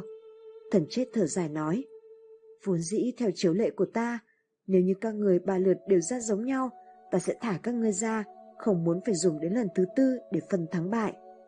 Nghe xong, người vợ ôm chầm lấy người chồng tấm tức mà rằng: đã nói là cả ba lần đều cùng nhau ra búa, tại sao lần thứ ba tôi ra cái kéo thì anh lại ra bao? Thực tế, đây chính là nhân tâm, là sự ích kỷ và ngốc nghếch của bộ phận một nhóm người, tính toán với người khác, cuối cùng thành ra tính toán với chính mình. Khi người ngu ngốc muốn thua, kỳ thực anh ta đã thắng rồi. Cho nên, nếu lúc nào cũng lương thiện, thì bạn đã là người thắng cuộc. Làm người, hãy luôn giữ trong tâm sự phúc hậu, lương thiện vậy. Câu chuyện thứ sáu mươi tám, chạy trốn. Một người lính bị quân địch tập kích, phải chạy trốn vào hang núi. Khi quân địch đuổi theo sát sau lưng, anh ta đành trốn trong hang, thầm cầu nguyện kẻ địch không thể phát hiện ra mình. Đột nhiên, cánh tay anh ta cảm thấy nhồn nhộn ớn lạnh. Quay lại nhìn thì phát hiện ra một con nhện. Anh ta định bóp chết nó, nhưng đột nhiên sinh lòng thương cảm nên thả nó ra. Không ngờ, nhện bò đến cửa hang dệt một mạng lưới mới. Quân địch đuổi tới hang núi thì thấy một mạng nhện còn nguyên lành. Đoán rằng không có ai trong hang nên kéo nhau bỏ đi. Thế nên, nhiều khi đối xử tử tế với người khác, đồng thời cũng là đang giúp chính mình. Câu chuyện thứ sáu mươi chín, đắc đạo. Một hành giả hỏi Lão Hòa Thượng: trước khi đắc đạo, ngài làm gì? Lão Hòa Thượng: đốn củi, gánh nước, nấu cơm. Hành giả hỏi: vậy đắc đạo rồi thì sao? Lão Hòa Thượng: đốn củi, gánh nước, nấu cơm. Hành giả lại hỏi: vậy thế thì có gì khác với lúc chưa đắc đạo? Lão Hòa Thượng: trước khi đắc đạo, khi đốn củi thì lo lắng đến gánh nước, lúc gánh nước lại nghĩ đến chuyện nấu cơm. Đắc đạo rồi, đốn củi thì cứ đốn củi, gánh nước thì là gánh nước, nấu cơm thì cứ nấu cơm. Đại đạo chí giản chí dị, tâm giản dị chính là đạo. Câu chuyện thứ bảy mươi, mười ki lô gam. Một người đàn ông ôm chính đứa con khoảng mười ki lô gam của chính mình thì sẽ không thấy mệt, vì đó là điều anh ta ưa thích. Nhưng cũng người đàn ông này mà bảo anh ta ôm một hòn đá nặng mười ki lô gam, anh ta chắc chắn sẽ không kiên trì được bao lâu. Phàm một người không thích làm việc nào đó thì dù anh ta có tài hoa hơn người cũng không cách nào phát huy. Còn một người, một khi thích làm việc gì đó thì anh ta sẽ phát huy hết năng lực của mình, làm cho cả anh cũng phải chấn động. Vì thế, một người không có thành tích gì không nhất định là anh ta không có năng lực, rất có thể là vì không ưa thích mà thôi. Câu chuyện thứ bảy mươi mốt, nhờ giúp đỡ. Trong Thế chiến thứ hai, một gia đình Do Thái bị bức hại. Người con trai cả và trai út chia nhau ra đi tìm người giúp đỡ. Người con trai cả đi tìm từng người giúp đỡ mình. Người con trai út cậy đến những người bản thân từng được anh ta giúp đỡ. Kết quả là người con trai cả được cứu, người con trai út thì bị bán đứng. Người yêu thương bạn sẽ một mực nguyện vì bạn mà giúp đỡ bạn rất nhiều. Người bạn yêu thương không nhất định sẽ nguyện ý vì bạn mà giúp đỡ. Trong cuộc sống này, những ai thật sự trung thành đối với bạn đều là những người yêu thương bạn, từng ban cho bạn ân huệ. Câu chuyện thứ bảy mươi hai, quạ và bồ câu. Quạ đen bay đến hướng đông, gặp được bồ câu. Cả hai đều đứng trên một gốc cây nghỉ ngơi. Bồ câu thấy quạ đen bay rất vất vả mới quan tâm hỏi han: anh muốn đi đâu vậy? Quạ đen căm giận đáp: kỳ thực ta không muốn rời đi, nhưng người dân nơi này đều ghét bỏ tiếng kêu không hay của ta. Bồ câu mới tốt bụng nói: đừng phí sức, nếu như anh không thay đổi được tiếng kêu của mình thì dù bay đến đâu anh cũng đều sẽ không được hoan nghênh đâu. Làm việc cũng thế, thay đổi mục tiêu không bằng thay đổi phương thức, thay đổi hoàn cảnh không bằng thay đổi chính mình. Câu chuyện thứ bảy mươi ba, con lừa. Một con lừa vô ý rơi vào giếng cạn, Mọi người nghĩ cách cứu nó nhưng không ai thành công. Họ liền quyết định chôn luôn con lừa. Con lừa đau xót kêu to, nhưng khi bùn rơi xuống, nó lại bình tĩnh một cách bất ngờ. Nó cố gắng đứng trên bùn đất đang rơi xuống ầm ầm và giẫm nát bùn đất dưới chân, cố gắng đứng cao hơn một chút. Cứ như vậy, nó theo bùn đất rớt xuống mà không ngừng lên cao. Cuối cùng, trong sự kinh ngạc của mọi người, con lừa bước ra khỏi giếng cạn. Ngẫm, thời khắc mấu chốt có thể cứu bạn thì chỉ có chính bạn mà thôi. Câu chuyện thứ bảy mươi tư, quả lạc. Một người trẻ tuổi chán nản đi tìm kiếm sự thành công. Một triết gia bèn cho anh ta quả lạc và nói: hãy dùng sức nắn nó. Người trẻ tuổi dùng sức nắn nó, quả lạc bị vê nát, chỉ còn lại hạt bên trong. Triết gia lại bảo anh ta chà sát nó. Kết quả chà sát ra được phần vỏ ngoài màu đỏ, chỉ còn lại phần hạt trắng trắng. Triết gia lại bảo anh ta tiếp tục chà sát nó, nhưng bất luận dùng sức thế nào, anh ta cũng không thể vê nát được phần hạt trắng này. Triết gia bèn nói: dù rằng nhiều lần trắc trở, nhiều lần thất bại, nhưng điều then chốt nhất là phải có được một trái tim kiên định. Câu chuyện thứ bảy mươi lăm, bà lão hay khóc. Một bà lão rất hay khóc, trời mưa khóc, không mưa cũng khóc. Có người hỏi: sao bà hay khóc vậy? Lão có hai đứa con gái, còn chị bán rẻ vải, còn em bán dù. Trời nắng ráo, lão thường con em không bán được dù, còn trời mưa, lão lo cho con chị khó bán được giày vải. Bà nên nghĩ rằng trời đẹp, cô chị sẽ bán được giày, còn khi trời mưa, cô em sẽ bán được dù. Từ đó, bà không còn khóc nữa. Ngẫm, buồn vui, khổ lạc, lợi hại sẽ tùy thuộc vào cách nhìn, cách nghĩ của mỗi người. Câu chuyện thứ bảy mươi sáu, thi sĩ Bạch Cư Dị thám kiếm một thiền sư về đạo. Hàng ngày làm gì để sống hòa với đạo? Tránh làm điều dữ, làm càng nhiều điều lành càng tốt, thành lọc ý mình. Điều này thì đứa trẻ lên ba cũng nói được. Một đứa trẻ lên ba cũng nói được, nhưng một ông lão tám mươi chưa chắc làm xong. Ngẫm, có rất nhiều việc đơn giản và hợp lý đến mức ai cũng hiểu, nhưng không mấy người theo đuổi. Câu chuyện thứ bảy mươi bảy, cá lớn và cá nhỏ. Cá nhỏ nói: em nghe người ta nói về biển, ai sống ở biển là hạnh phúc lắm. Anh biết biển ở đâu không? Cá lớn: bao quanh ta là biển. Cá nhỏ: sao em không thấy? Cá lớn: biển là nơi ta sống, từ trong ra ngoài ta đều là biển. Ta sống trong biển rồi sẽ chết trong biển. Biển bao la cùng khắp nên người không thấy là phải. Ngẫm, đừng vọng tưởng hạnh phúc ở một nơi xa xôi và xem thường thứ gần gũi. Hạnh phúc không phải là thứ được tìm thấy, hạnh phúc là thứ được nhận thấy. Câu chuyện thứ bảy mươi tám, chiếc tách cổ. Một vị tướng đang say sưa ngắm chiếc tách cổ thì suýt làm rơi nó. May mắn ông đã giữ lại được. Ông nghĩ: ta chỉ huy hàng vạn quân, xông pha trận mạc không sợ gì, nay lại ủy mị sợ làm rơi chiếc tách. Nhận ra chính chiếc tách trói buộc mình và lo sợ, ông vứt ngay nó xuống đất. Ngẫm, vật chất đương nhiên là quan trọng, nhưng khi quá chấp vào nó, những được mất hơn thua. Khi đó, ta vẫn tự trói mình vào vòng luẩn quẩn của niềm vui, nỗi buồn. Vì vậy, nên chăng ta chọn một thái độ thích hợp để đón nhận nó. Câu chuyện thứ bảy mươi chín, gà trống đồng tính. Có một bác nông dân cảm thấy con gà trống nhà mình quá già rồi, nên quyết định mua con gà trống tơ về. Như vậy có thể vừa làm lòng lũ gà mái. Sau khi mua gà trống tơ về, gà trống già sợ gà trống tơ sẽ giành mất địa vị của mình, bèn nói với gà trống tơ: như vậy nhé, chúng ta thì chạy mười vòng quanh sân, ai chiến thắng dù người ấy cường tráng, các con gà mái sẽ thuộc về người ấy. Gà trống tơ đồng ý. Vừa bắt đầu, gà trống già đã lập tức lao chạy trước, gà trống tơ vội vàng chạy theo sau. Lũ gà mái lại cổ vũ nhiệt tình. Chạy được ba bốn vòng, gà trống già hết hơi hết sức, gà trống tơ dần dần đuổi kịp, xem ra sắp vượt gà trống già.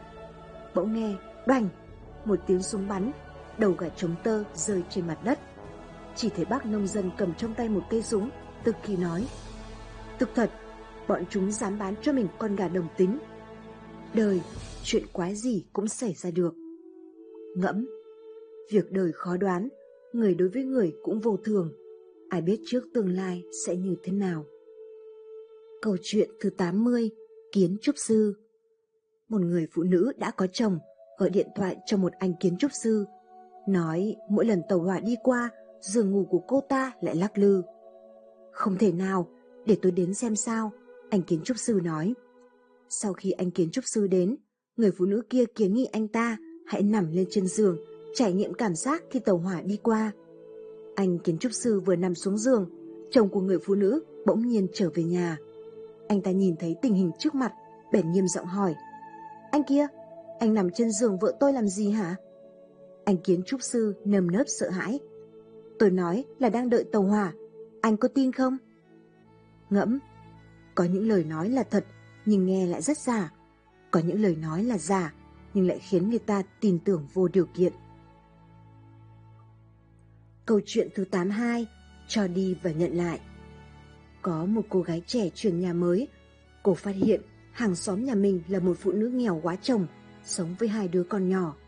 Một ngày nọ, khu phố bị mất điện đột ngột, cô gái trẻ phải dùng nến để thắp sáng. Một lát sau, có tiếng gõ cửa. Hóa ra là đứa con nhà hàng xóm. Nó hồi hộp hỏi: "Cô ơi cô, nhà cô có nến không ạ?" Cô gái trẻ nghĩ, nhà nó nghèo đến mức nến cũng không có mà dùng ư? Cho nhà nó một lần, lần sau lại sang xin nữa cho mà xem. Thế là cô gái sẵn giọng: "Không có." Đúng lúc cô định đóng cửa lại, đứa trẻ nhà hàng xóm nghèo mỉm cười nói: "Cháu biết ngay là nhà cô không có mà." Nói xong, nó chìa ra hai cây nến. Mẹ cháu với cháu sợ cô chỉ sống có một mình, không có nến, nên bảo cháu mang nến sang cho cô dùng tạm. Ngẫm, trong cuộc sống của chúng ta cũng sẽ có những lúc như thế. Dù con người sống trong hoàn cảnh khó khăn hay giàu có, họ đều cần sự an ủi từ ai đó. Đừng ích kỷ, hãy lắng nghe âm thanh cuộc sống. Cuộc sống của ta sẽ không xấu, mà thậm chí nó còn đẹp hơn khi chúng ta cho đi. Bởi cho đi chính là nhận lại. Câu chuyện thứ tám mươi ba, con sư tử già và con cáo. Một con sư tử già nên răng và móng vuốt của nó đã mòn, và thật không dễ dàng gì để nó có thể săn mồi như khi còn sung sức. Vì thế, nó đã giả vờ bị ốm. Nó đã tìm cách để con vật xung quanh biết về tình trạng của nó, và sau đó nó nằm chờ trong một cái hang động và chờ đợi các vị khách. Và khi những con vật xấu số đến để thăm hỏi nó, nó đã rơi thịt từng con một. Con cáo cũng đã đến, nhưng hắn ta rất cẩn thận về điều đó. Đứng tại một khoảng cách an toàn từ cái hang, sau đó hắn ta hỏi thăm sức khỏe của con sư tử một cách lịch sự. Sư tử trả lời rằng nó đang bị ốm và mời cáo đến gần hơn. Nhưng cáo ta rất khôn ngoan nên đứng ở bên ngoài mà cảm ơn lời mời chân thành của sư tử. Cáo nói thêm: "Tôi rất vui khi được bạn mời, nhưng tôi đã nhận thấy rằng có rất nhiều dấu chân dẫn vào hang động của bạn và không ai ra ngoài được cả. Hãy nói cho tôi biết, làm thế nào để người khách đến thăm bạn tìm được đường ra ngoài lần nữa nhỉ?" Ngẫm, luôn luôn cẩn trọng từ những điều không may của người khác. Câu chuyện thứ tám mươi tư, mùi vị của cá. Anh chồng nọ mua một con cá về nhà, bảo chị vợ nấu, sau đó chạy đi xem phim. Chị vợ cũng muốn đi cùng. Anh chồng nói: "Hai người đi xem lãng phí lắm, em cứ nấu cá đi, đợi anh xem xong quay về, vừa ăn vừa kể cho em nghe tình tiết của bộ phim." Đợi anh chồng xem phim trở về nhà, không nhìn thấy cá đâu, bèn hỏi chị vợ: "Cá đâu rồi em?" Chị vợ kéo ghế, ngồi xuống, cất giọng bình tĩnh: "Em ăn hết cá rồi. Nào, lại đây, ngồi xuống, em kể cho anh nghe mùi vị của cá." Ngẫm, làm người nên như vậy, đối xử với tôi như thế nào, tôi sẽ đối xử lại với bạn như thế. Câu chuyện thứ tám mươi lăm, giáo dục con. Anh chồng nhà nọ tan làm về nhà, nhìn thấy vợ đang đánh con trai, không ngó ngàng gì đến họ, đi thẳng vào nhà bếp. Nhìn thấy nồi vằn thắn nghi ngút khói trên bàn, bèn múc một bát để ăn. Ăn xong, nhìn thấy vợ vẫn đang đánh con trai, không nhìn nổi nữa nói: "Giáo dục con cái không thể lúc nào cũng dùng bạo lực được em ạ, à. Phải giảng giải đạo lý cho nó hiểu."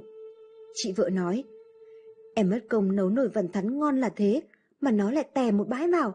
Anh nói xem có điên không chứ?" Anh chồng nghe thấy thế, lập tức nói: "Bà xã, em nghỉ ngơi chút đi, để anh đánh nó." Ngẫm, người ngoài cuộc đều có thể bình tĩnh, người trong cuộc ai có thể thong dong bình thản. Bởi vậy, đừng tùy tiện đánh giá bất cứ ai. bởi vì bạn không ở trong hoàn cảnh của họ. Câu chuyện thứ tám mươi bảy, nhà tắm nữ. Anh chàng nọ: ông chủ, tắm ở đây mất bao nhiêu tiền? Ông chủ: nhà tắm nam bốn mươi nghìn, nhà tắm nữ bốn trăm nghìn. Anh chàng nọ: ông ăn cướp đấy à? Ông chủ: cậu muốn đến nhà tắm nam hay nhà tắm nữ? Anh chàng nọ quyết đoán đưa ra bốn trăm nghìn. Bước vào nhà tắm nữ, liếc mắt nhìn, toàn là nam. Anh em trong nhà tắm, lại một thằng nữa tới. Ngẫm, kinh doanh trước giờ không phải là dựa vào giá cả thấp, mấu chốt là dựa theo nhu cầu của khách hàng. Câu chuyện thứ tám mươi tám, mua máy tính ba mươi triệu. Một cái máy tính vừa ý cần phải bỏ ra ba mươi triệu đồng, trong khi tiền lương hàng tháng của anh chỉ có sáu triệu. Vợ nói với anh: anh khùng rồi, anh mà mua thì chúng ta sẽ ly hôn. Anh ta hỏi tôi nên làm thế nào. Tôi nói: anh không xứng với cái máy tính đó, bởi vì nếu đến cái mình thích mà anh cũng không có dũng khí để theo đuổi, thì sau này còn làm được trò chống gì trong xã hội này đây? Anh ta cắn răng để mua, vì để trả nợ anh ta đã không ngừng làm thêm. Cuối cùng nợ trong một tháng, anh ấy đã trả hết số tiền còn thiếu. Vợ của anh cũng không vì sự điên khùng của anh ấy mà đòi ly hôn. Sau đó vợ anh ta dẫn anh đến chỗ mua xe, nói: anh à, chúng ta vay tiền mua chiếc xe bê em vê kép này nhé. Anh ta rất hoảng hốt, cho rằng vợ mình khùng rồi. Một năm sau, anh ta trả hết số tiền vay mua xe bê em vê kép. Ngẫm, bạn ngày đến theo đuổi cái mình thích cũng không có dũng khí để theo đuổi, thì chắc chắn bạn là người thất bại. Câu chuyện thứ tám mươi chín, hai con ngựa. Hai con ngựa, mỗi con kéo một xe hàng. Một con thì đi nhanh, một con thì vừa đi vừa nhờ nhơ gặm cỏ. Người chủ thấy vậy đã mang toàn bộ hàng phía sau chuyển lên phía trước.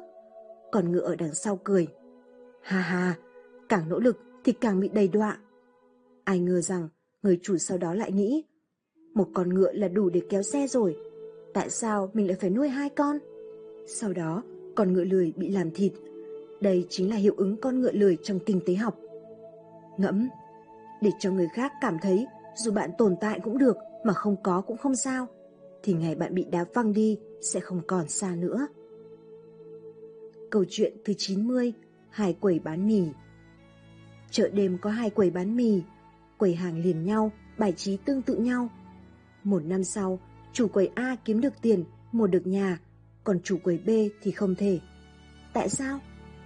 Lúc đầu, chủ quầy B bán cũng rất khá, nhưng sợi mì vừa nấu xong rất nóng, phải ăn mất mười lăm phút mới ăn hết một tô. Mà chủ quầy A thì nấu mì xong, cho bát mì vào nước lạnh ba mươi giây rồi mới bê ra cho khách. Lúc này nhiệt độ vừa đủ. Ngẫm, tiết kiệm thời gian cho khách hàng thì tiền mới đến nhanh được. Câu chuyện thứ chín mươi mốt, ông trồng gì? Có người hỏi nông phu: có trồng lúa mạch không? Nông phu: không, tôi sợ trời không mưa. Người kia lại hỏi: vậy ông có trồng bông không? Nông phu: không, tôi sợ côn trùng ăn hết bông. Người kia hỏi tiếp: vậy ông trồng gì? Đáp án này bạn nghe xong sẽ thấy rất quen thuộc. Nông phu: không trồng gì hết, tôi phải bảo đảm an toàn. Ngẫm, một người không nguyện ý phó suất, không dám mạo hiểm đối mặt với thử thách, thì chắc chắn sẽ chẳng làm được gì. Câu chuyện thứ chín mươi hai, ba anh em. Một gia đình có ba người con trai. Bọn họ từ nhỏ đã sống trong hoàn cảnh bố mẹ cãi nhau suốt ngày. Mẹ họ thường xuyên bị thương tích đầy mình. Anh cả nói: mẹ thật đáng thương, anh sau này nhất định sẽ phải đối tốt với vợ. Anh hai nói: kết hôn thật chẳng có ý nghĩa gì, khi lớn lên em nhất định sẽ không lấy vợ. Cậu em út nói: vốn dĩ là chồng thì có thể đánh vợ như thế này. Ngẫm, cho dù hoàn cảnh giống nhau, nhưng lối tư duy khác nhau cũng sẽ ảnh hưởng đến cuộc đời khác nhau. Câu chuyện thứ chín mươi ba, lợn rừng và ngựa. Lợn rừng và ngựa cùng nhau ăn cỏ. Lợn rừng thường xuyên giở trò xấu, không phải đạp lên cỏ xanh thì cũng làm đục nước. Ngựa vô cùng tức giận, một lòng muốn trả thù, liền đi tìm thợ săn giúp đỡ. Thợ săn nói sẽ đồng ý nếu ngựa để cho hắn cưỡi. Thế là thợ săn cưỡi ngựa và săn được heo rừng, rồi sau đó dắt ngựa về cột ở chuồng. Ngựa mất sự tự do ban đầu mà mình vốn có. Ngẫm, bạn không thể dễ dàng tha thứ cho người khác thì sẽ chỉ mang đến cho mình những điều không hạnh phúc. Câu chuyện thứ chín mươi tư, sự nỗ lực. Một người đi xe đạp, gắng sức đạp một tiếng đồng hồ, chỉ đi được khoảng mười cây số. Một người đi xe hơi, đạp chân ga một tiếng là đã có thể đi một trăm cây số. Một người đi tàu cao tốc, nhắm mắt ngủ một tiếng đồng hồ cũng đã có thể đi được ba trăm cây số. Một người vừa ngồi máy bay vừa ăn các món ngon, một tiếng đồng hồ có thể đi được một nghìn cây số. Ngẫm, vẫn là một người, vẫn nỗ lực như vậy, nhưng đặt ở những bệ phóng khác nhau sẽ mang đến các kết quả khác nhau. Câu chuyện thứ chín mươi lăm, Thượng Đế và kẻ ăn xin. Thượng Đế muốn thay đổi vận mệnh của một kẻ ăn xin, bèn biến thành một lão già đến làm phép cho anh ta. Thượng Đế hỏi kẻ ăn xin, nếu ta cho cậu mười triệu, cậu sẽ dùng nó như thế nào?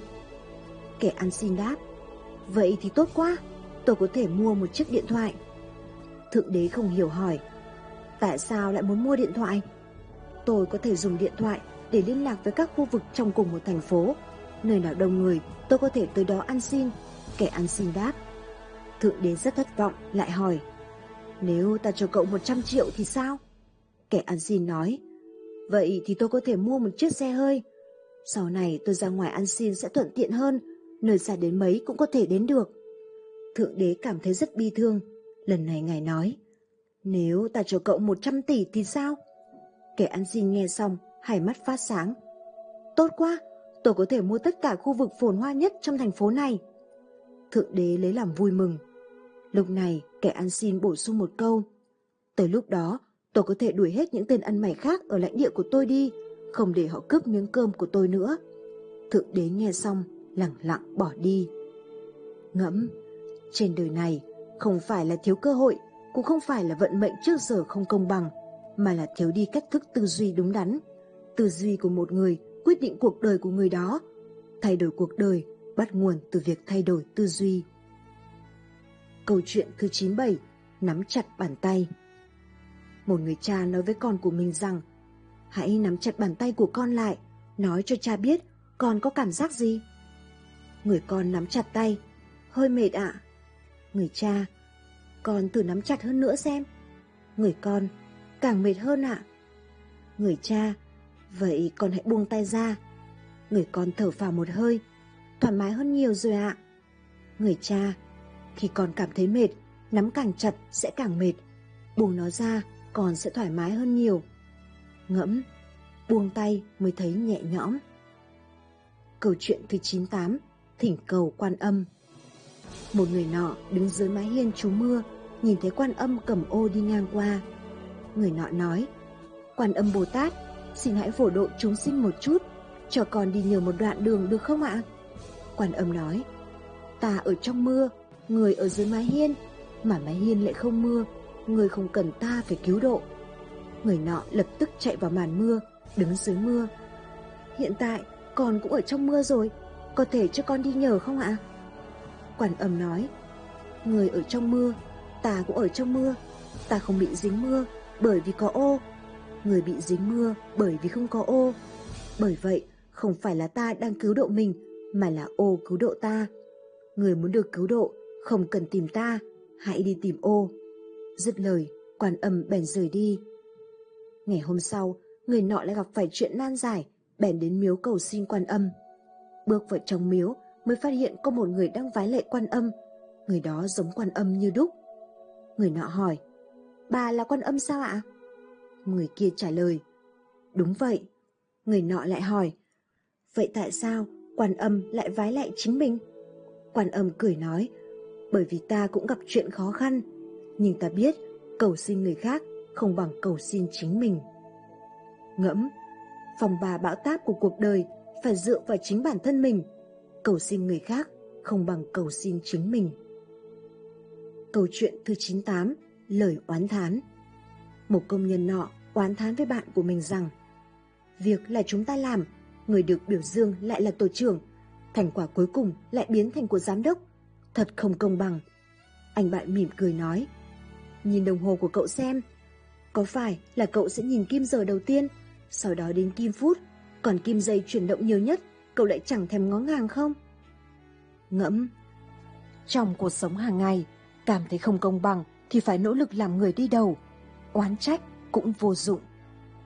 Câu chuyện thứ chín mươi chín, cây đinh. Có một cậu bé trai có một tật xấu là ưa nổi nóng quạo quọ. Vì vậy, cha cậu đã đưa cho một túi đinh, bảo cậu mỗi khi nổi nóng quạo quọ thì hãy đóng một cái đinh lên trên bờ rào phía sau vườn nhà. Ngày thứ nhất, cậu đóng được ba mươi bảy cây đinh. Từ từ, mỗi ngày số đinh được đóng lên bờ rào mỗi ít đi. Cậu cũng nhận thấy mình đã khống chế được phần nào tật xấu, cũng như cái việc đóng những cây đinh có hơi dễ dàng. Cuối cùng, có một ngày kia, cậu bé này cũng thấy là mình vẫn đủ nhẫn nại để không nổi lên cái tật xấu nóng này cậu quọ nữa, bèn báo cho cha nó biết việc này. Cha cậu lại bảo, ban đầu từ nay, mỗi khi khống chế được tật xấu thì anh nhổ bỏ một cây đinh. Ngày ngày trôi qua, sau cùng cậu báo cho cha hay là đã nhổ hết những cây đinh rồi. Người cha nắm lấy tay con trai cùng đi ra sau vườn nhà và nói rằng, con của cha, con ngoan lắm, con làm rất hay, nhưng hãy nhìn những lỗ đinh trên bờ rào. Bờ rào này không thể hồi phục được nguyên trạng nữa. Một khi con nổi nóng thì những lời nói của con cũng giống như cái lỗ đinh này, chúng đã để lại những vết hằn. Giả dụ như con dùng dao đâm người ta một nhát, thì bất luận là con đã nói bao nhiêu lần những lời tạ lỗi, vết thương đó vẫn sẽ vĩnh viễn còn đó. Những lời nói sóc óc, nhức nhối cũng ví như sự nhức nhối thực tại, không làm sao chấp nhận được, dù đó chỉ là lời nói. Ngẫm. Giữa người và người với nhau thường do cố chấp bởi những lỗi lầm giữa đôi bên đã tạo nên những thương tổn vĩnh viễn cho nhau. Nếu mọi người trong chúng ta đều có thể tự mình làm, bắt đầu có thái độ khoan dung đối với mọi người, bạn nhất định sẽ nhận được những kết quả tốt mà bạn không hề nghĩ tới. Giúp mở cánh cửa sổ cho người ta cũng là để cho chính mình nhìn thấy được một không gian hoàn chỉnh hơn. Câu chuyện thứ một trăm, phú ông chọn vợ. Có một phú ông muốn tổ chức chọn vợ. Sau một thời gian dài tuyển chọn mới có ba nàng được tham gia vào vòng cuối cùng. Phú ông đưa cho ba nàng mỗi người một nghìn đồng và nói rằng, các nàng hãy đi mua một thứ gì khiến nó tràn ngập gian phòng. Nàng A mua rất nhiều bông, khiến một phần hai không gian của phòng tràn ngập bông.